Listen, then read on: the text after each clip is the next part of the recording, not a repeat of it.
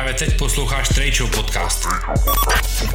Pokud tě zajímají sneakers, streetwear, fotbal a rap, sleduj tradeshow.cz. Čau, moje jméno je Radim Steska a ty právě teď posloucháš nový díl Trade Show, ve kterém už po čtvrté, uh, ne že v řadě, ale začínáme čtvrtou sérii opět stejným hostem a tím je Daniel Klíma. Čau, Dané. Čau, Radime, dík za pozvání. A tradičně se budeme bavit o tom, co nového ve světě sneakers, co nového ve světě streetwearu a která jsou hlavní témata, která teď hýbou naší bublinou a naší subkulturou, která začíná být větší a větší a větší, až si všimli i ti největší hráči typu Zlando, o čemž se budeme bavit samozřejmě úplně na závěr. Ale pojďme se bavit o těch aktuálních tématech a já bych to vykopnul a, mým nejméně oblíbeným slovem z Jižní Moravy. A nazouváky z jiné planety. A, tak, zní, a, tak zní nadpis článku na Czech Crunchy, který referuje o mány jménem Easy Foam Runnery, který jsme měli teď ve Foodshopu a do, uh, do Raflu v naší platformě Releases se přihlásilo přes 75 tisíc lidí. 75 tisíc lidí chtělo plastový sandále, uh, který stojí 2390 korun. How crazy is that? Hodně. Hele, uh, foam runnery obecně jsou za mě úplně jakoby blázinec už od minulého, od minulého léta. A nějak jsem jim pořád nevěřil, i když vycházely články, že to jsou prostě nejlevnější jízíčka, že to vlastně pojede dobře. Tak dokud jsem to neviděl první lidi, jsem říkal, to, to nepojede. Pak jsem viděl pár prvních uh, bláznů, uh, který je nosili, říkal jsem si dobře. A jako 75 tisíc lidí v releases to mě fakt jako hodně, hodně překvapilo. Uh, beru to, že to byla vlastně Evropa, že to bylo jako částečně východní, západní, že to bylo jakoby mix. Přesně tak, přesně tak.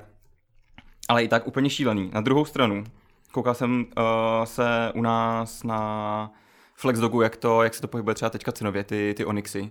A je to prostě okolo nějakých jako 5,5, 6,5 tisíce mm-hmm. korun. Takže pořád beru, že vlastně na to, jaký kolem toho je hype, tak je vlastně docela jako dobrá cena. To je vlastně jako vlastně levná bota, že jo? Pořád. Já mám pocit, že mi dneska Johanka v práci říkala, že ještě před release datem byly asi za 800 euro resale value, což je úplně šílený, že jo? To je jako šílený. A jinak teda na zouváky mimochodem jsou docela uh, šílenost, protože my jsme i třeba, když řešíme kategorie že, na webu, tak řešíme si to jako teniska, slipony, uh, sandále, pantofle, z foam runnery, prostě jakože někdo mezi sliponem a sandálem, takže jako už jen to zařadit je jako šílený. Jo, jo, to, v tomto tomto názvosloví je úplně šílený, i přestože teda názouváky víme, že pochází jenom z jedné části republiky, ale jinak se to blbě zrzuje. Co podle mě vlastně jako by nezaznělo možná v kontextu uh, té informace a těch easy, těch easy foam runnerů, tak je to, že podle mě ta bota v první řadě fakt skvělá. Já jsem velký fanoušek foam runnerů a myslím si, že foam runnery jsou nejpohodlnější sandálová bota na světě, která vypadá úplně skvěle a chápu, že spousta lidí si myslí, že to jsou jenom designový kroksy, ale podle fakt vypadají, vypadají dobře. A, a ten hype uh, je fakt šílený i krom, krom toho, že to má samozřejmě nějakou resale value, tak i mm, z toho úhlu pohledu, že fakt je o to obrovský zájem a všichni to chtějí vlastně i nosit. Že to není jenom jakoby o tom, že to všichni lidi chtějí flipnout, ale že to spousta lidí chce nosit. Ne, že si všímám, že docela hodně jich je, hodně jich je jakoby v ulicích, no. Že vlastně překvapuje třeba reselleři v Čechách, jich nemají tolik skladem, jako, jako těch slides. Mm-hmm. Já jsem právě na to koukal uh, v porovnání s těma, s těma easy slides a třeba co se týče prostě jako Flexdogu nebo obecně českého internetu, tak slides jsou prostě vlastně vyhypovanější. Mají, hledají se víc, jejich prostě víc skladem, víc se otáčejí evidentně. Zase jsou ještě prostě jako levnější některý, že tam některý začínají prostě do po čtyřma tisícema Zároveň některý slide jsou prostě nad, nad 11 tisíc, takže, takže tam jako je tam široký ten range, dá se vybrat. A za mě jsou pořád slides pro Easy něco, co zasáhne víc mainstreamový publikum. Zároveň už jsem viděl tolik třeba jako fakeů, což u těch foam runnerů je přece trošku složitější, jak je vidíš, ale prostě ty slides uděláš jako vlastně docela jednoduše. Že? Mm. Prostě jako slides podle mě hlavně nastavili trend, protože mm. jak, jak, jak přišly Easy Slides, tak potom přišly uh, Fear of God Slides, který vypadají velmi podobně a já mám pocit, že už se to dostalo přesně do těch největších komerčních masových řetězců, že všichni vydávají obyčejný gumový slides v neutrálních barvách, pastelových barvách a že, ten, že vlastně v tomhle tom Easy Slides vytvořili vyloženě trend, který pak jako následuje to masový publikum. Prostě kdo dneska nemá béžový pantofle, tak jako kdyby nebyl, že? Nemám, já pořád čekám, až se budu moct přihlásit do interního raflu a vyhrát si svoje první foam runner. Hele, nemám nemám, slides ani foam runnery, ale zajímalo mě kam, kam až to, jakoby, jestli to Adidas vidí a jestli to ještě někam posune uh, ve smyslu, že to teďka jako na, nakopnou pořádně přes léto, jestli jich bude vycházet víc, myšleno i uh, nějakou jako kvantitou, jestli prostě ty, ty alokace nějak rozšířej a trošku se to jako naplní. Protože zase jako tam je ta krátká sezónnost, jo? k čemu hmm. jim to prostě bude, když to bude hypovat v listopadu, to jako prodajem v LA a tím to hasne. Jo, my jsme, my jsme to i komunikovali ven, že my jsme vlastně v rámci toho uh, releaseu těch Onyxů a prodali vyšší stovky párů, což je vlastně docela jako velká alokace a zároveň to plně uh, je napojený i na to, že uh, Adidas krom Easy Slideu a Easy Foam Runneru samozřejmě tlačí i svoje adilete čemu se dostaneme později. Ještě, ještě mě zajímá, uh, jak, jsi, jak jsi se zmiňoval uh, o vyhledávání na Flexdogu. Um, Zaznamenali jste nějaký jako pík návštěvnosti a hledanosti právě díky tomu tomu releaseu, který byl fakt jako hodně exponovaný a i u nás prostě ten trafik byl díky tomu vyšší. Měli jsme prostě opravdu to rekordní číslo v těch raffle entries. Mm. Já jsem, to, já jsem to zkoumal a vlastně ten červen byl, nebo teďka ten začátek toho června byl zatím jako nejsilnější a to jsme vlastně i třeba v porovnání jako month to month, prostě jakoby červen už je teď nejsilnější a to jsme vlastně v nějakém jako první polovině, že jo, to jsme v první polovině, ale pořád oproti, jak jsem říkal, jako slides mají vlastně u nás třeba větší, větší ten hype, jako v, tom, v tomhle tom. Je to ale možná daný právě tou nabídkou, no. Věřím, že kdybychom měli vložně entries takhle do, do raflu, takže to ty foam runnery jako urvou. A pak je samozřejmě crazy, jak si to jako člověk třeba masově porovná vůči jako Air Forceům nebo Midům nebo tak, tak tam je člověk úplně jako v jiných, jako v jiný dimenzi. Prostě ty foam runnery jsou vlastně pořád ještě extrémně níž. Jako když se bavíme o 75 tisících lidech, tak se třeba bavíme o jako malinký bublině lidí, která to chce, anebo na tom chce vydělat, ale vlastně je to pořád ještě extrémně málo. Že? A pokud vlastně, jsi říkal stovky, stovky párů, prostě to je nic, že? to je pořád kapka v moři, to, jsou, to je jako alokace typu Jan Černý prostě. a pojďme dál. A opravdu tedy Santis nakopnul New Balance k úplnému hypeu, protože jestli se o New Balance v minulém roce mluvilo fakt, fakt hodně a mluvilo se o New Balance díky 550 mluvilo se uh, o New Balance kvůli jejich uh, kolabo s Emilion Dior, tak mám pocit, že to, co se teď děje obecně okolo 990, uh, je něco fakt šíleného. A jestli uh, jestli Nike, a jo- jestli Nike a Jordan může nějaká značka konkurovat v tom jakoby a hype tolku, tak je to teď jen a pouze New Balance. Ať se na mě v Adidasu nezlobí, ale jízdička jsou samozřejmě jako jedna věc, ale v tom takovém jakoby obecném měřítku, co je teď nejvíc cool teniska na světě, tak jsou to prostě 990 a jejich čtvrtá, pátá, šestá a už nevím koliká ta verze. Je, je pravda, že přesně bych to zmínil, ten jako hype talk, tam si myslím, že, že New Balance je teďka jako silný, že vlastně se fakt objevují ve všech žebřících těch jakoby hot releases, že toho máš fakt jako plný, plný social, že teďka podle mě pochopili, že na kterýkoliv súletu dají béžovou barvu, tak se prostě bude dobře prodávat, takže na tom evidentně i jako začali, začali vydělávat, což jim, což jim samozřejmě přejeme. A Jenom se bojím, abychom se toho trošku nepředli té estetiky, že vlastně jako mě, za mě ten hype kolem toho je super, ale tím, že už tady máme to období toho Amlondore prostě nějaký dva roky předtím, a teď jedeš a vlastně je to trošku něco podobného, ale pořád to ty lidi žerou, nemůžou se vlastně jako k těm teniskám dostat, tak teďka si jenom říkám, aby to nebylo tak, že jako čekám už trošku nějakou změnu, že vlastně tohle byla první kolekce, že hmm. teďka co vyšlo, tak tam, tam tomu jako rozumím. Spíš jsem zvědavý, co se stane prostě za půl roku, za rok, jak se jim tohle podaří udržet, protože si myslím, že jenom na béžovo-zelený kombinaci to prostě nemůžou táhnout tak dlouho. Mm-hmm.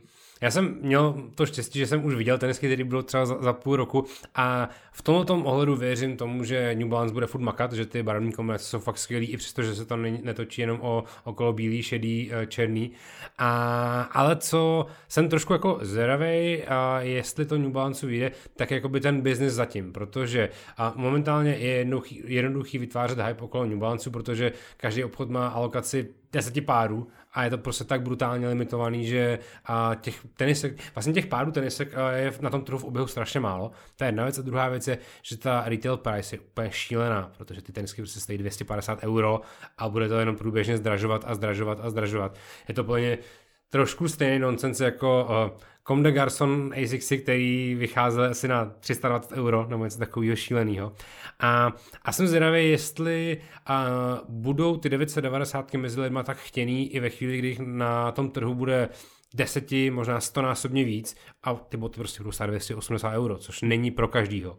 Mně zase jako právě přijde tahle ta taktika New Balanceu docela chytrá, protože si myslím, že když se podíváš na jakoby, to portfolio těch značek, tak v takovém tom segmentu jako premium toho vlastně zase tolik není. Že vlastně oni teďka můžou zacílit přesně na ten jako retail od 5 do 8 tisíc, co dřív byly víc možná tenisky typu Common Project a podobně.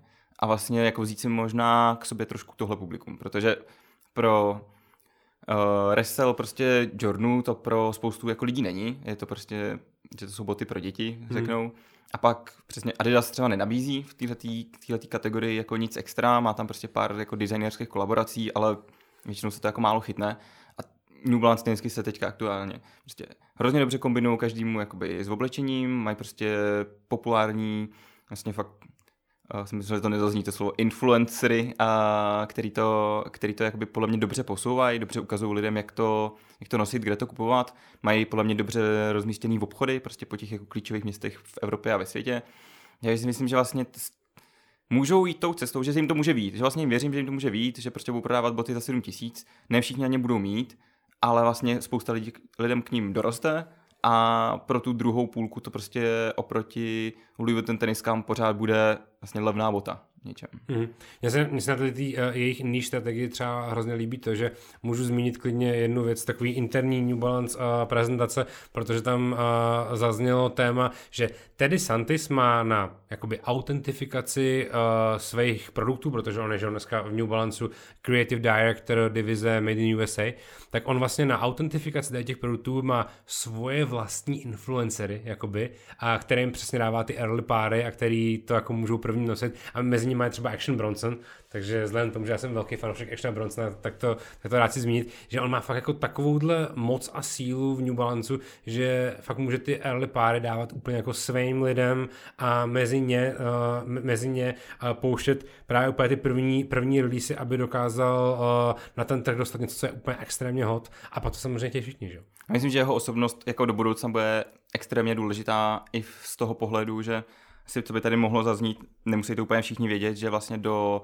Amelon Dore uh, zainvestoval LVMH, takže, takže Louis Vuitton vlastně koupil část, část Leon Dore, kde přesně jakoby je to teďka napojení jako Teddy Santis, New Balance, LV a, a jako víme, co z těchto těch uh, jako drobných obchodů uh, v úzovkách pak jako časem vzniká, že vlastně je to podobný příběh jako kolem Virgila, Káňa a podobně, jako by vlastně z těch prvních kolaborací je tak dost často vzniká to, že ty značky začnou spolupracovat mezi sebou nebo prostě nějak prohloubějí tu, tu spolupráci na úrovni přesně kreativní ředitel nebo něco takového. Takže si umím jako představit, že i tohle je pro New Balance teďka důležitý, protože když se podíváš právě třeba do trendings, tak jestli New Balance s něčím vlastně jako trenduje ve světě, tak je to většinou jenom prostě Amleon Dore, že to je vlastně to, o čem jakoby ty média jakoby píšou nejvíc. Takže mm-hmm. pro ně je to podle mě úplně klíčový partner, protože vidí, že kdyby vydali klíčenku, tak prostě o tom všichni napíšou a objeví se v těch médiích. A upřímně, 6 let zpátky jsem podle mě neviděl tolik článků o New Balance jako, no, jako teď. Jako teď fakt je to, že každý den vyjde něco nového, každý prd prostě. Ani ne 6 let zpátky, ale já mám třeba pocit, že třeba dva, možná tři roky zpátky, kdy přišla jako první vlna toho, že New Balance začal dělat extrémně sofistikované kolaborace a hezké věci, tak přesně začal dělat s Island Door, začal dělat s Casablankou a tehdy vytáhli podle mě ty 327 poprvé a, a podobně, ale nepřišlo mi, že by to mělo nějaký vlastně jako extrémně velký hype. Bylo to fakt jako mezi to jako sofistikovanou uh, subkulturou lidí. A a, a nemyslel jsem si, že to tak vybouchne, tak jako to vybuchlo třeba minulý rok s těmi 550 kama. Kdy opravdu, já, já, jsem, já jsem slyšel a četl hodně názorů, obzvlášť z Ameriky, že v USA jsou vlastně 550 prvním novým reálným konkurentem Air Force One. A v té době mi to přišlo jako úplně utažený jako za uši, že to je jako nereálný, obzvlášť jako v té evropské realitě, kdy prostě ty basketball heritage boty nikdy nebudou tak, uh, nebudou mít nikdy takový místo jako třeba trainers obecně, prostě Air Max 1, Air Max 90 a podobně. A, ale nečekal jsem, že to může být jako takhle velký a to, jak se z 550, potom ta storyline dostala na ty 990 a, a celá ta jakoby jejich estetika toho, těch extrémně cool oblečených vlastně starších lidí, když to vlastně řeknu, jakože oni hodně cílejí, že jako lidi 30+, plus, takže z, to, z toho stane jako takový cool téma. A právě proto si myslím, že ten positioning jim může být, že právě to, že začali s, těma, s tím oslovíme někoho jiného než 17-letý teenagery, ale zkusíme jít i tou cestou, mm, takhle dáme si do lubuku někoho, kdo je starší než 30 let, tak právě proto si myslím, že ta taktika těch bod za 250 euro a vejš může, může být. No. A pojďme od New Balance zase k nějaký jiný značce. A vrací se Air Max 97. Oficiálně zrovna tenhle ten měsíc je velký návrat Air Max 97. Mně se moc líbí direktiva Nike, že se chtějí vyhnout trošičku tomu eh, OG storytellingu, že už to není jenom eh, Japonsko, že už to není jenom Itálie, že už to není, jsou jenom Silver Bullets, ale že chtějí 97. dostat mezi co nejmladší eh, cílovou skupinu. A mě by zajímalo, myslíš si, že se 97 můžou stát těma, takovýma těma novýma Air Force Oneama? To znamená, že to bude úplně masová bota, kterou budou nosit úplně všichni, že to budou plný footlockery, který nebudou plný už jenom tének, ale že tam přesně budou i ty 97 a že všichni teenagers budou nosit 97 protože to bude přesně taková ta UK grime youth bota. Já jsem vlastně o 97 čet tohle to, nebo zkoumal tohle někdy podle mě v prosinci minulého roku, jsem vlastně zjistil, že přesně bude výročí, že už jsem jakoby měl v hlavě, jo, tak tady se prostě bude něco, bude něco dít. Uh, začal jsem si k tomu jakoby načítat nějaký, nějaký články, jestli kdy byl naposled nějaký třeba jako větší release, nějaký kolaba a tak. A říkal jsem, jo, evidentně to prostě Nike tenhle rok podle mě zkusí. Pak se začaly objevovat přesně už jako nějaký první, první, první releasy. A tak jsem trošku koukám, tak jako jenom když jde člověk po ulici, tak se jako kouká. A myslím si, že třeba ty 97 mají v tomhle o dost větší potenciál než ty Air Max 1.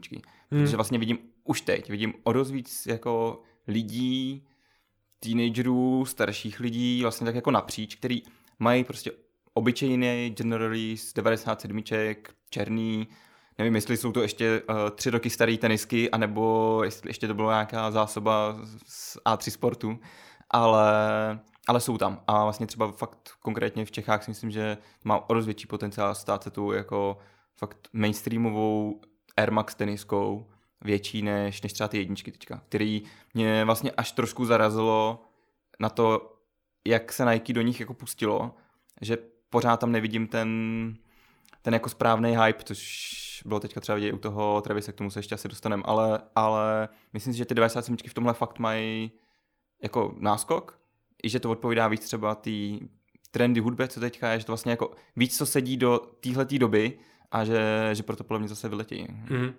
Já trošku jako věřím tomu, že 97 v Nike věřili tak jako tak víc než zrovna jedničkám, hmm. ale zároveň si přesně myslím, že Eh, Air Max jedničky Travis Scotty měly vycházet že jo, na podzim loňského roku. Z, očivid, z jasných důvodů nevyšly, že jo, to asi není potřeba tady zmiňovat, ale to možná změnilo i tu strategii Nike, že proč na, nakonec Air Max jedničky neměly ten svůj spotlight, který se možná očekával, že budou mít, obzvlášť když letos mají 35 let výročí. Najít si myslím, že u těch 97 uh, jako poslední, poslední nějaký větší hype byl v roce 2018, jsem tak jako sledoval, že kde jich prostě ještě bylo poměrně jako větší množství, dali se, dali, dali se dobře koupit a byly tam evidentně nějaký kolaba, teď myslím, že tam že to byly jako ty undefeated a, mm. a mhm. podobné věci. A když si teďka člověk vezme, že to Nike připravuje pravděpodobně pro lidi okolo třeba 20 let, tak prostě pět let zpátky těmhle lidem bylo jako 15, hmm. možná si to ještě tenkrát ani nemohli koupit, nebo si to třeba ještě zase tak nepamatuju, určitě nezajímalo úplně undefeated kolabo. Ale je to vlastně v chuzovkách pro ně poprvé, co uvidějí ty 97, kdy vlastně uvidějí ty jejich jako uh, oblíbený interprety je obouvat a podobně. A se to může jako hrozně nabalit. Já vlastně jako tomu fakt docela věřím, že se to nabalí i kvůli tomu, že uh, to rádi potáhnou ty lidi, o kterých ty si na začátku zmiňoval, že možná nějaký trošku potlačí, ale přece jenom oni budou mít prostě podporu od lidí v Japonsku, v Itálii a takže tam se to jako chytne, tam se může zvednout třeba ta evropsko-azijská vlna a pak už to může jet úplně jako ve velkým. Já bych dokonce možná ještě jakoby lehce uh, udělal korekturu toho, co jsi říkal, že těm, co je 20, tak jim bylo před pěti lety 15. Já myslím, že Nike dneska cílí na ty, kterým je teď 15 a před pěti lety jim bylo 10 a vystačili se přesně už jako se svým prvním generalisem v té době. A když jsme zmiňovali, že letos budou mít uh, Air Max 97 výročí a že se vracejí, tak uh, hned na to navazuje, ale vlastně možná ještě mnohem větší téma a to je to, že Air Force One mají letos 40 let výročí a v druhé polovině letošního roku se budou ve velkým vracet Air Force One. Jsem zvědavý, jestli Nike vůbec pustí do tr- na trh celobílý Air Force One, protože to je něco, co je nejpřeprodávanější general release poslední doby, nebo posledních let vlastně, protože tyhle tenisky vlastně reálně nevycházejí, řekl bych, že už 2-3 roky. A, a vlastně, vlastně to General který se přeprodává normálně v resell storech, 5 kg, 5 kg navíc. A jsem zvědavý, jestli Nike jako na ten, na ten trh pustí, anebo ne. A nebo kdy. A hlavně mě by zajímalo, jestli vůbec Nike jako potřebuje ještě jako hypnout Air Force One. Podle mě jako potřebují hypnout v momentě, kdy se třeba řeknou, že Dunky a Jordan jedničky už jako potřebují malinko, malinko upozadit a potřebují najednou teďka ten, tu další velkou věc, která nevydrží sezónu, ale čtyři. A tam věřím, že to můžou být Air Force One, že vlastně tím, tím výročím se to může odstartovat. Pak přesně nevěřím tomu, že uh, by si celobílý Air Force One vystříleli úplně jako tak hrozně rychle. A ta jako taktika Nike bývá dost jako uh, repetitivní v tomhle, budou tam prostě podle mě, nebo čekal bych tam nějaký, nějaký kolaba, čekal bych tam nějaký jako menší, menší releasy a pak ty general něco širšího, uh, Keith určitě tam udělá spoustu věcí, nebo něco, něco takového se stane a budeme jako všichni čekat, kdy se objeví teda ty bílí, ale mezi tím si všichni koupíme tři jiný releasy a Nike naplní svoji kasičku postrop. Tak nějak bych to čekal. A je mi jasný, že ty máš víc informací, nemůžeš mi říct, ale... Já myslím, že těch klidně, klidně můžu říct, ta, ta direktiva Nike minimálně z toho, co vím, bude taková, že uh, Air Force budou vycházet velmi postupně, velmi pomaličku. Budou, bude to tak, že by měli držet nějaký koncept uh, Color of the Month, to znamená, že každý měsíc vyjde jiná colorway Air Forceu, ale bude to tak, že budou bílí s modrým svůšem, bílí s růžovým svůšem, bílí se žlutým svůšem. Bude to úplně basic, extrémně basic. A myslím, že to bude hodně takový jako orientální přesně jako up, uh, up, uh, uptown, to znamená New Yorkský Air Force Money a podobně, že tam budou nějaký citypacky a, a, tak dále. Ale, ale vlastně zase na tom trhu toho bude pravděpodobně velmi málo a nevím, jestli to, k tady těm jakoby Color of the Month releaseům, jestli k tomu právě budou ty celobílí třeba. Jako crazy, že bota, která má tolik let, prostě se tady dočkáš v roce 22 prostě toho, že bude v Synakrose apce, jako prostě se na ní raflovat, jako, hmm. kvůli tomu, že to je bílá Air Force One se žlutým soušem. Jako. Je to tak. Je, je to crazy, ale eh, evidentně uh, evropský a americký wrestle čekají dobré časy, bych jako typoval. Tak teď konci mi krásně nahrál. A položím totiž uh, heavy statement otázku. Jsou Air Max 1 a Air Trainer 1 v kolaboraci s Travis Scottem za prvé nejhorším a nejnevkusnějším releasem letošního roku a zároveň, ta, to máš druhou část, uh, je to release s největším zklamáním každého resellera ve hře? Myslím, že zklamání resellerů tam být musí, protože podle mě nečekali, že budou prostě přeprodávat za za 8, 8 tisíc, jako, nebo takhle, že je chtějí prodat za 8 tisíc, hmm. znamená, že ve výsledku je prodat ještě za o něco méně. Jasně, asi se pár lidí na tom otočilo dobrou letní brigádu, ale ve výsledku jako v tom velkým, to je jako, je to zklamání. Já jsem jako přemýšlel, jak špatný, jestli někdy vyšel vlastně jako špatný release, tak jsem si vzpomněl na Air Max 270 React uh, s Travisem Scottem. To byl ještě, hmm. to byl ještě možná větší propadák, to, to už teďka není dostupný podle mě vůbec nikde a nikdo to jako leží v kontejnerech ale za mě třeba ty trainery lepší, lepší než ty jedničky v něčem. 100%. Já, já, já, jsem toho názoru, že jedničky, Air Max jedničky Travis Scott jsou úplný trash. Vím, že za to dostanu strašnou bídu u nás, u nás v práci, ale podle jsou fakt úplný trash. Jako ty trainery mají aspoň smysl, že se chceš spojit. Je to takový ten lehce za mě možná v něčem Supreme přístup uděláme kolabo na nějaký třeba siluetě, která není úplně tak jako prvoplánově známá a je to vlastně docela, mm, zvlášť ty, že, ty modrý, nebo tak vlastně, že i to má ty barvy, které teďka jako jsou trendy, přijme to, že vlastně to docela odpovídá. Hmm. A, a je zase fajn, že je to možná bota, která nemusí mít všechny prostě 50 tisícový resell, takže, takže tady jsem čekal, jo, kdo chce mít boty Nike, Travis Scott a chce si pořídit buď za retail, anebo za nějaký normální resell, tak tohle to je jakoby ono. Rozhodně bych si je nestyděl jako nosit, kdyby byl fanoušek Travise Scotta, ale zase takový fanoušek nejsem, abych za to ty peníze dával. Každopádně ty jedničky mi přijdou, že se něčem prostě nepovedly, respektive, že vůbec naplnili to, to očekávání. A, a je to i vidět, že to vlastně nikde, nikdo moc jako netlačí, nikde se to moc jako neobjevuje, um, už se to moc jako ne, někde nepřezdílo, že to vlastně tak jako bylo velký očekávání, ale kdyby to mělo proběhnout už někdy jindy, dřív, přesně mezi to jako vyšumělo, teď to teda máme vyrobený, tak to dáme ven a pojďme rychle od toho, ať už se prostě o tom nikdo jako nebaví, no. Hmm. takže to je zklamání. Je pravda, že podle mě tam měli všichni prodejci trošku jako striktní uh, guidelines, že, že nikde to nebylo moc promovaný dlouho dopředu, prostě to přišlo uh, v jeden den, to znamená v úterý měli všichni info na Instagramu, tady jsou rafly, v pátek vylusováno, hotovo tečka konec příběhu. A pak to nemělo ten svůj secondary market uh, příběh, protože NMAX jedničky se prodávají za nějakou resale value, OK, trainery jsou podle mě jako lehce na treatilem, to znamená nothing too crazy, ale věřím tomu, že spousta wrestlerů věřila tomu, že to bude mít aspoň trošku podobný parametry jako uh, Travis Scott Collabo uh, v rámci Air Jordan, protože to jsou všechno boty, které stojí jako tisíc euro a vejš a tady to tisíc euro není ani náhodou, ani z poloviny. Já jsem jako zvědavý, jak se k tomu Nike postaví dál, protože vlastně to není poprvé, co na Travis Scott kolabu, nechci říct jako úplně vyhořeli, ale přesně i, i ten minulý rok vlastně ty fragment uh, kolaborace a tak, to, co zmiňuješ, jako zas takovej, zas tak, že by to jako zbouralo úplně internet se podle mě nestalo, bylo to právě jakoby hrozně, vyjde to, vyjde to, vyjde to a pak výsledku, jo, tak pár lidí to má a jako dobrý, jdeme dál. A mm, jako Nike, já tam úplně nevidím, že by měli třeba teďka jako po ruce nějaký jako jiný obličej, který by mohl jako mluvit k těm lidem, kteří přes Travis se chtějí úplně jako oslovit. A je to úplně šílený to vidět, to Nike, na který jsme zvyklí, že prostě dělá všechno úplně geniálně a vždycky jim všechno vyjde. Právě v kontextu toho, co jsme se bavili třeba před chvilkou z New Balance, kdy mám pocit, že jako si to New Balance ani neplatí to promo a všichni prostě jsou hrozně nadšení a prostě sdílejí to a kupují to a resolou to a děje se to. Versus Nike a jejich přípravy s Travisem Scottem, který vlastně jako vyšumějí. Jako trošku, trošku jako, jako jsem trošku otočil Adidas příběh do tohohle, jakože hodně to připravujeme, hodně to připravujeme, hodně od toho čekáme a pak, pak se to nestane.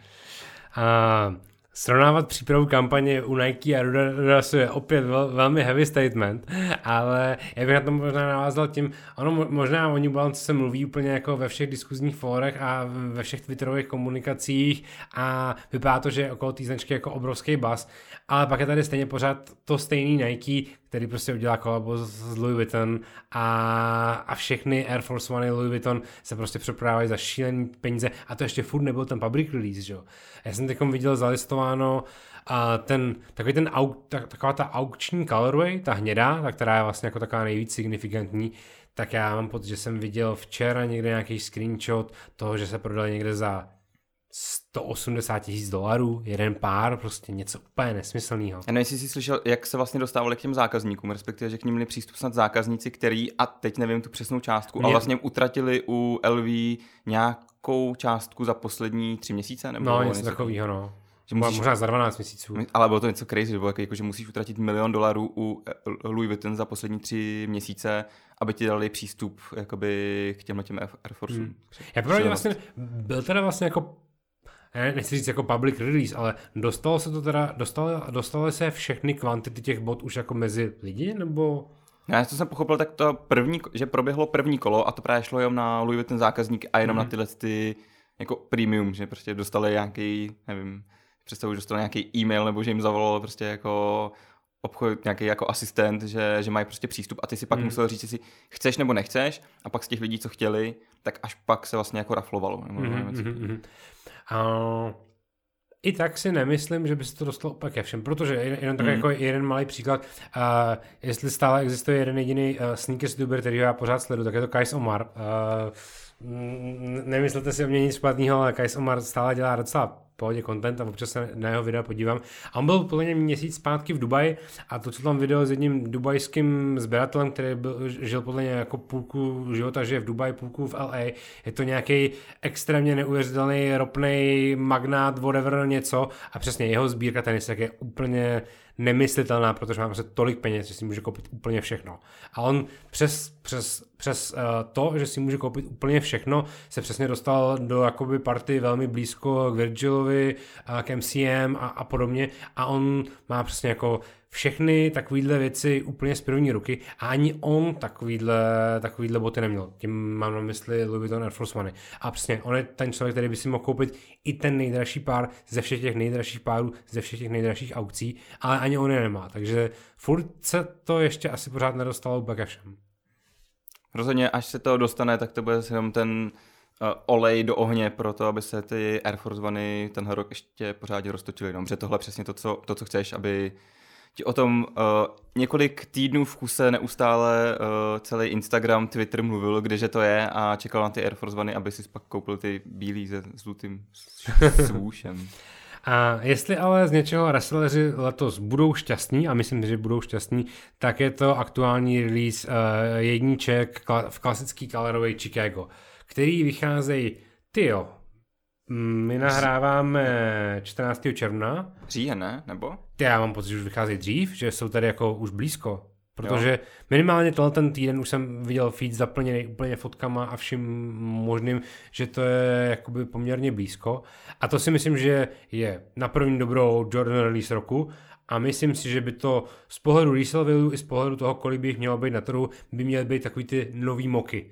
To znamená, to, co před dvouma rokama byly Air Jordan 1 moky, které se v den releaseu přeprodávali ze 4000 za 8 a který dneska stojí vlastně třeba 18 000, protože furt je ta colorway tak skvělá, protože je tak podobná uh, Travis Scott jedničkám uh, Air Jordanům, tak si myslím, že Chicago jsou samozřejmě úplně klasická ikonická colorway, uh, OG shit, jak by řekl uh, Otis z H1.6 a, a to si myslím, že to může být jako teniska, která se přesně bude rasilovat úplně standardně za 16, 18, 20 tisíc a, a vlastně možná budou plný resale story i za tu cenu. Já jsem koukal, že už tam právě v těch jako lících a tak byla i odhadovaná cena, která vlastně nebude nějak asi úplně zásadní jiná. Mělo by to být kolem 180 dolarů, nebo říká se, že to bude nějakých něco takového. Bude to víc, určitě bude víc. Já mám pocit, že od Fall 22 Jordan 1 už se zvyšovaly z 200 na 220 euro. Fakt? Hmm. Tak to byla nějaká špatná, špatná informace. Každopádně jsem říkal, že ten rozdíl mezi, mezi tímhletím, jakože nákup za, dobře, tak i když teďka budeme říkat 3-4 tisíce prostě retail, tak jako vyděláš prostě to je dobrá jako sedmička na botě. No. no úplně v pohodě. To jako pro, pro wrestlery rybu úplně... A ještě kdyby to teda vyšlo, uvidíme, jak to vyjde. Já jsem taky viděl pár fotek, ale fakt jsem byl docela přesvědčený, že to bude až jako podzim. Takže kdyby to vyšlo, kdyby to vyšlo jako na podzim, tak to jsou fakt Vánoce, jako před, to přijdu Vánoce v říjnu, jako pro, pro wrestlery. Fakt tomu, fakt tomu rozvěřím. Mm, já se to samozřejmě tady už mezi tím uh, rychle uh, googluju a, a, a, a ten release date je 20 dva. Máš pravdu, je to až 29. října. Tak já jsem myslel, že vychází dřív. No ale stejně to zbourá jako všechno. Tím, Takže... pádem to, tím pádem se to zbourá ještě víc, protože a podzim je samozřejmě ještě výrazně silnější sezóna. A navíc těm jedničkám jako mega nahrává, to je prostě pro ně dobrá sezóna. Začátek co, NBA. Co chceš nosit jiného do sněhu než, než Jordan jedničky, že jo? Přesně tak. A Dane, myslíš si, že svět už bere vážně návrat Crocsů a že bere vážně Salaha Bemburyho? Myslím, že světu nic jiného nezbylo. Já teda pořád Crocsy vážně úplně neberu. Ale právě s tím, jak co se děje kolem foam runnerů, což prostě, co se budeme povídat, je to prostě podobná, podobné ty boty, tak ty Crocsy už někdo teďka brát vážně musí a oni jako chtě nechtě dělají i velký peníze, takže pro spoustu těch obchodních partnerů jsou prostě důležitý a není těžko si i obchodní domy typu Selfridges a tak můžou jako dovolit, aby tam něco takového nebylo, když, když si to lidi kupujou. A pak samozřejmě jsou uh, concept story nebo nějaký jako premium obchody, kde uh, si můžu teďka najednou vybírat z těchto těch jako zajímavých kolaborací a zajímavých releaseů, takže tam nemusí prodávat uh, bílý kroxy uh, s, s připínáčkama, ale vezmu si přesně ty od Salaha a jako super, no. Jako, musím teda smeknout před tím, jakým způsobem se jako vrátili, vrátili do hry. Pro mě to teda pořád nikdy nebude, ale myslím, že si pomohli navzájem tyhle ty dvě jména. Docela. Mm. A já bych dokonce řekl, že Croxu to fakt jako pomohlo, obzvlášť na tom americkém trhu tak, mm. obzvlášť když udělali prostě Post kolabo a, a podobně, že tam ten hype okolo těch jako jejich limitek mohl pomoct těm jejich general releaseům tak, že prostě otáčeli miliony a miliony a miliony a miliony. A myslím, že třeba i Google Trends to jasně ukazují, že prostě Crocsy byly úplně jako nejvyhledávanější footwear posledních dvou let, přesně jako vedle jízíček a podobně. Že tam to jako vyloženě hitlo i, to, i toho masového zákazníka, protože Crocsy byly vždycky oblíbený u masového zákazníka a teď byly ještě oblíbenější vlastně. Jo, oni mají, jako, oni mají vlastně ty příjemný, příjemnou starost v tom, že že toho masového mají a vlastně potřebují do toho dostat nějakým způsobem tu coolness nebo ten hype. On se ti vlastně dneska dá, jako, to se ti podaří přesně pomocí těch men, takže když tomu někdo věří a přesně tyhle ty, tohle bylo super, že tohle, uh, tyhle poslední kolaba jsou jakoby jak to řeknu, designový, Post Malone zase jakoby přesně jakoby zacílí tam, kam, kam chceš, aby to zacílilo a, a myslím, že určitě budu mít v rukávu ještě, ještě podobný a navíc to třeba pro spoustu jako prémiových a luxusních značek může být vlastně svým způsobem jakoby výzva, že jo? protože můžou vyrobit něco, o čem lidi říkají, že je vlastně ošklivý, což co si budeme povídat, vždycky designéry svým způsobem jako láká zkusit něco, co lidi tak trošku pomlouvají, vlastně twistnou do něčeho zajímavého. Mm, navíc to pro, já neříkám, že bude uh, Crocs LV, ale je to super pro ně, že, že pak mají nějaký zase jako ten entry, entry product prostě za nějakou jako nízkou cenu, že? takže ty Crocsy mají i tu výhodu, že dokážou vlastně vyrobit produkt za fakt pár peněz a pomocí nějaký jako úpravy naopak ten retail zase vyzdvihnout. Takže, mm-hmm. takže myslím, že je čekají i nějaký jako hodně zajímavý, zajímavý kolaba ještě, ještě dál. A myslíš, že už uh, finálně nastal čas up and coming návrhářů? Byl tady dlouhý období, kdy všemu vládnul Virgil, rest in peace Virgil a Bloch, a mám pocit, že teď se začíná víc a víc mluvit o těch jako mladých nadcházejících uh, návrhářích. Teddy Santis, Salek Bembury, Imran Potato, fucking divný Imran Potato prostě dokázal vytáhnout Vans uh, do momentu, kdy za Vans se platí resell. A Kiko Kostarinov, který už je vlastně jakoby creative directorem a designový sekce ASICSu a už vlastně jeho tenisky se nevydávají jako Kiko a ASICS, ale jsou to prostě ASICS Gel Nimbus 9. A Jasper začal se dělat uh, s Conversem. Takže spousta jakoby tady těch jako mladých lidí najednou má svůj spotlight a mám pocit, že jak to ještě poslední dva roky celý bylo jenom Kanye a, a Virgil, tak teď svůj spotlight má spousta mladých lidí mezi různýma značkama. A myslím si, že úplně zaslouženě. A zase jim jako pomáhají ty úspěšný příběhy, že On vlastně, to si budeme povídat, uh, Virgil v tomhle měl ten jakoby super, super příběh, uh, jakým způsobem šel, šel nahoru a vlastně na co šáhnout, to se povedlo a to bylo pro ty firmy, které s ním chtěli spolupracovat vlastně to nejdůležitější, nejdůležitější že vlastně tam opravdu, když se s ním spojili, tak to byl vlastně jako instantní úspěch. A myslím že právě třeba Terry Santis jako ukázal, že vlastně i s malou značkou se dá začít hrát fakt vlastně velká hra, typu, přesně mám tady investora, já sám se dostanu do New Balance a že je to taková jako že je to vlastně neopak důvěryhodnější pro, pro ty velké velký firmy, které čím víc si studium budou dávat, tak tím větší šance je, že se z těch v úzovkách kluků stane prostě kreativní ředitel Dior a podobně, což i když se tady bavíme o streetwearu, o teniskách, tak pořád vlastně ty listy, ale jakoby velký domy jsou ty, který jako tahají za ty, za ty jako největší peníze a který to vlastně svým způsobem v něčem jako táhnou. Takže, takže myslím, že úplně, úplně zaslouženě, uh, když jsi zmínil toho Imrana, tak všem doporučuji, jestli jste nebyli na jeho webových stránkách, abyste se podívat na jeho webové stránky, to fakt jako stojí za to, to je úplně nejlepší. Já si myslím, že je potřeba si uvědomit v tom kontextu je to, že co je signature věc Imrana Potato? Jsou to jeho boty, které vypadají jako nohy. Blbě se to popisuje, ale všichni byste se jako měli podívat, co vlastně prodává Imran Potato za věci. A to si třeba myslím, že Imran je ještě jakoby v té generaci víc, uh, jak to nazvat, když to zkrátím, ty, TikTokovej, mm-hmm. uh, než uh, přece třeba přesně Virgil nebo, nebo i Ambush a podobně, že vlastně jsou vlastně lidi, kteří byli jako ta nová vlna, ale nová vlna versus prostě když znáte Raf Simon, Kim Jones a podobně, jak pak jako se objeví Virgil, objeví se, objeví se a tohle ještě podle mě, jako ještě ta vlna pod tím, že vlastně mm-hmm. ty úplně nový, úplně nový jména. Myslím, že bude jako zajímavý a vlastně až se to teďka trošku podle mě právě usadí a všichni si tak jako skoupějí, co, co potřebujou, tak, tak si ty jména vlastně jako rozdají do těch, do těch stájí a pak už, pak už pojedou klasický korporátek. Hele, pověz mi, jak je možný, že všechny dropy a nových tenisek a Salmon Advanced jsou ve všech sneakers storech vyprodaný? Já mám takový podezření, protože jich je málo. Protože jich je extrémně málo. To je... Za mě, za mě Salomon jako to točí na té na alokaci. Uh, myslím si, protože prostě je tam fakt velká poptávka. Těch vlastně obchodů, který to právě je málo. Těch samotných bot je vlastně vidět docela málo. Ale všichni chtějí, takže já si myslím, že oni to teďka táhnou na to, že na to, že to vlastně hrozně lidí chce a nedá se to nikde koupit. A to je prostě podle mě jako jejich taktika, jak se dostat vlastně do těch médií, když jim to s tím jako čistým outdoorem nešlo zase. A jak dostat ten spotlight. Ale to je úplně neuvěřitelný. A ukazuje to, že nemusí člověk jenom vyloženě eh, sport nebo outdoor eh, nebo music influencery a podobně, protože u Salomonu to začalo hodně tím, že byli extrémně oblíbený třeba v Paříži u stylistek, u stylistů mm-hmm. a podobně.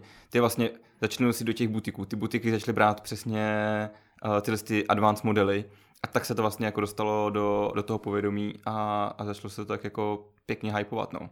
Já sám žádný nemám, ale přesně, bral bych je. Kdybys měl možnost si vůbec koupit. Kdybych měl možnost si je koupit, a vlastně není, není kde prostě.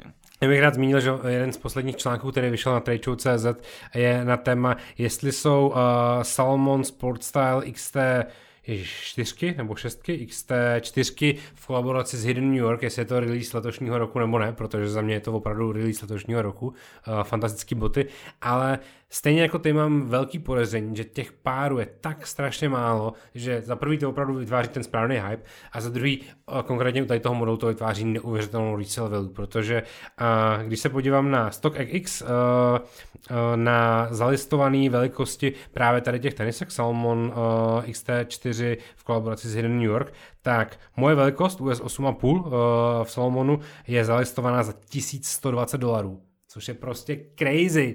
Salmony za tisíc dolarů. A, a ty další velikosti jsou na tom podobně.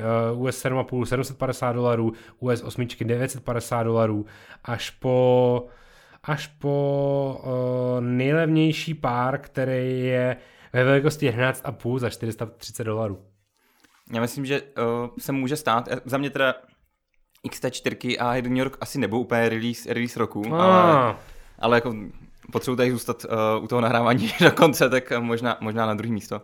Ne, každopádně um, může to být, ale za mě to nebude právě release roku kvůli tomu, že bych nerad, aby se release roku stalo něco, co vlastně nikdo jako nemá reálně. Že to jsme viděli někde na fotce u, ně, u pár lidí a ve skutečnosti to vlastně nikdo nenosí, protože to, říkám, toho bude jako extrémně, ale to beru. Jako, vlastně možná podobně jako všechny uh, eh, JJJ, kolaba, mm. tak tohle je jako podobný, podobný styl v tomhle a za mě super, ale ta, ten resell price je vždycky pak úplně jako extrémní a já nevím, fakt jako třeba v Evropě jich dám hrozně málo prostě ve, mm. veškerých těch, těch, těch věcí. Já, mě na tom vlastně furt přijde jako úplně fascinující to, že uh, se bavíme o že se reálně bavíme o něčem, co nazýváme výrazem release roku a bavíme se o něčem, co je kolaborace s Instagramovým moodboardem.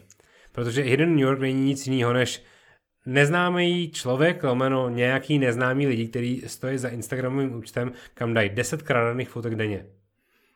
A všechny to baví. A všechny to baví. Um, v Adidas v nedávné době představil dvě velikánské kolaborace s high fashion značkama, a s Gucci a s Balenciagou. A který kolabo podle tebe vyšlo lépe? A zároveň k tomu dodávám, ani jedno z tady z těch dvou klap nepovažuji za úplnou sračku jako Adidas Prada. No a to je docela zajímavý, protože já jsem si porovnával, jak trendovala Prada s těma aktuálníma, s Gucci mm-hmm. a mhm. Balenciagou. A překvapivě teda uh, Prada vlastně trendovala skoro stejně jako, jako Gucci. Mm-hmm. Což mi přijde, že vlastně nevím, jestli trendovalo, myslím, že se všichni šli podívat, jak hnusný to je. Je to možný, protože to už teďka jakoby úplně nezjistíme ale za mě je samozřejmě Gucci v mých očích lepší kolabo, povedenější. Myslím si, že i a co je na nich dobrý je, že i Balenciaga, i Gucci můžou pro mě rozjet pro Adidas trošku jinou, jinou story. Mhm, 100%.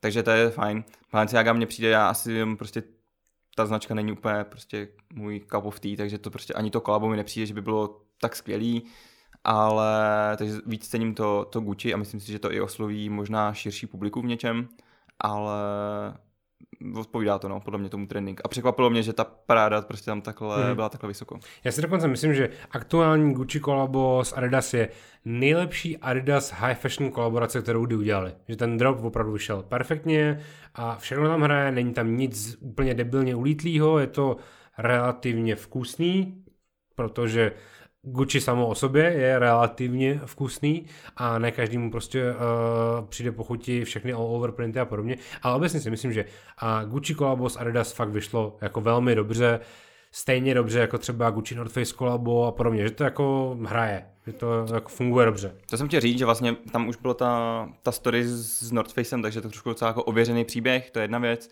Druhá věc je eh, Gucci teďka trenduje i samo jakoby o sobě, takže to je taky jakoby dobrý, že se fakt spojily dvě značky, které který si chtějí, si chtějí v tomhle tom pomoct. Uh, zajímavý je, koukal jsem, co vlastně jsem trendovalo nejvíc z těch produktů z té kolaborace. Nevím, jestli by si stipnul, co tam jakoby trendovalo nejvíc. Každopádně... Asi ani ne. Byl to deštník. Ani nevím, že tam byl popravdě. No, jakoby Adidas, Gucci, Umbrella byl jakoby mm. výraz, který fakt se jakoby extrémně hledal. Ten dnešní teďka je na StockX. Stojí nějakých 18 dolarů. Iba. Takže, takže deštníček za 40 tisíc korun uh, přibližně. A to je podle mě to, co se právě jako povedlo, no, že tam byly ty jednotlivý nějaký jako kusy, který, který to můžou pomoct. Já docela bych v tomhle věřil, že to bude šance pro Adidas vrátit do hry i tenisky typu Campus, Gazely a podobně, že vlastně nějakým způsobem zase jako, nechci říct oživit, protože asi nikdy úplně nezabili, ale jak jim trošku vrátit za to, že teďka může být třeba víc general releaseů na, na podobných siluetách, který k tomu jako esteticky nějakým způsobem jdou. Takže to bude docela fajn. Myslím si, že ta Balenciaga kolabo spíš zase jako rozehraje to, že to bude hrozně lajkovaný a zajímavý a všichni se na to tak budou koukat a bude to mít trošku ten hype ale Croxy, co jsme se bavili, že tak na, půlka lidí řekne, že to je prostě úplně hnusný a druhá půlka řekne, že to je úplně jako skvělý a, a tak, no. Já tý Balenciaga moc nevěřím. I přesto, I přesto, že jsem toho názoru, že Balenciaga je opravdu v posledních dvou letech uh, top tři jakoby hardest uh, high fashion brands na, na trhu a i díky samozřejmě uh, bláznivýmu Káněmu a jeho maskám Fantomasa a podobně, i přesto, že mě to stále trošku děsí, tak si myslím, že to kolabo s Adidas až moc mi připomíná uh, starý kolabo z Goša Ručinsky a až moc si myslím, že to bude mít uh, stejný scénář. Bude to, je to extrémně drahý, extrémně předražený a stojí to až moc peněz a má to tak moc extrémní fity, že to vlastně jako nikdo neoblíkne a nikdo to moc nekoupí. Protože vím si, že Goša Rubčínský Adidas Kolaba vlastně všude končili ve slevách Dokonce si myslím, že jeden pár se stále dá najít v, v Bazmatý, ještě stále i po pěti letech, že se prostě ho nezbavili, nějaký 37 půlky. A, a proto je to, a proto si myslím, že je to extrémně nepřizpůsobivý, nebo uh, nedostane se to prostě tomu, tomu zákazníkovi. Není to otevřený vůči tomu jako koncovnímu zákazníkovi. Oproti Gucci Adidas Clubu, který je fakt jako pro všechny a koupí si podle mě, podle mě Gazely, Gucci, uh, Gucci Adidas si může koupit i sneakerhead. Samozřejmě viděl jsem fotky Shona Waterspoona, jak je nosí a vypadá v tom extrémně cool a skateuje v nich. Je to extrémně cool, stejně jako si to prostě koupí kopačky a stejně jako si to prostě může koupit kdokoliv jiný. Jo, já se právě myslím, že ty jako Gazely a tenhle ten, jako ta estetika, že dobře navazuje na to, co se právě děje kolem třeba právě toho New Balance, jo? že vlastně tam jakoby Adidas nějakým způsobem odpovídá, ale s tou Balenciagou si myslím, že by potřeboval trošku víc, aby jsme se vrátili o pár let zpátky a uh, to nejzdílenější na Instagramu byly street style fotky z Fashion Weeku, pak by to možná jako mělo ten právný jako drive a to se teďka podle mě už jako neděje, se to v něčem jako posunulo a ty lidi to nebude tak jako bavit, vlastně to neuvidí naživo, nedá se to moc nikde koupit, uh, eh, Resel tomu jako nebude prostě jako stoupat nějakým způsobem, bude někde jako ležet v tomhle tomu způsobu a hlavně, aby to nezopakovali, si myslím, že vlastně teďka jako měli udělat to, že ten výstřel, chápu, že to udělali. Jsem tady ještě výjížděl vlastně teďka nedávno vyšel na listu vlastně seznam nejvíc jako top značek uh, aktuálně a vlastně začíná to Gucci, na druhém místě Balenciaga, třetí LV, čtvrtá Prada, takže vlastně Adidas už má tři ze čtyř mm-hmm. vlastně, takže úplně logická volba, když člověk chce být prostě trendy, tak si vezme kolabo s třema nejvíc trendy, trendy značkama. Konec konců je tam pak ještě, tam bylo Valentino, Dior, Moncler, Bottega, Fendi a Miu Miu v této v první řadě. Že vlastně dost často značky, se kterými buď nás nějaký kolabo čeká, anebo už vlastně proběhlo. Takže dává jako smysl. A zase naopak můžeme zacenit, že Nike si do tohohle třeba do téhle soutěže zase tak jako nežené a drží se toho svého jednoho koně, který, který funguje. A pojďme tu hlavní část toho, toho dílu podcastu zakončit téměř tam, kde jsme začali. Uh, zase zmíníme to uh, mýtický uh, výraz release roku a opět tady zazní New Balance. Můžou se stát uh, New Balance uh, Keith uh, teniskami letošního roku? A obzvlášť mám na mysli uh, 990 ve verzi 3, samozřejmě v té Daytona Colorway. Nejikoničtější uh, Colorway je Ronio Faiga uh, na 990 který jsou extrémně samozřejmě v hypeu.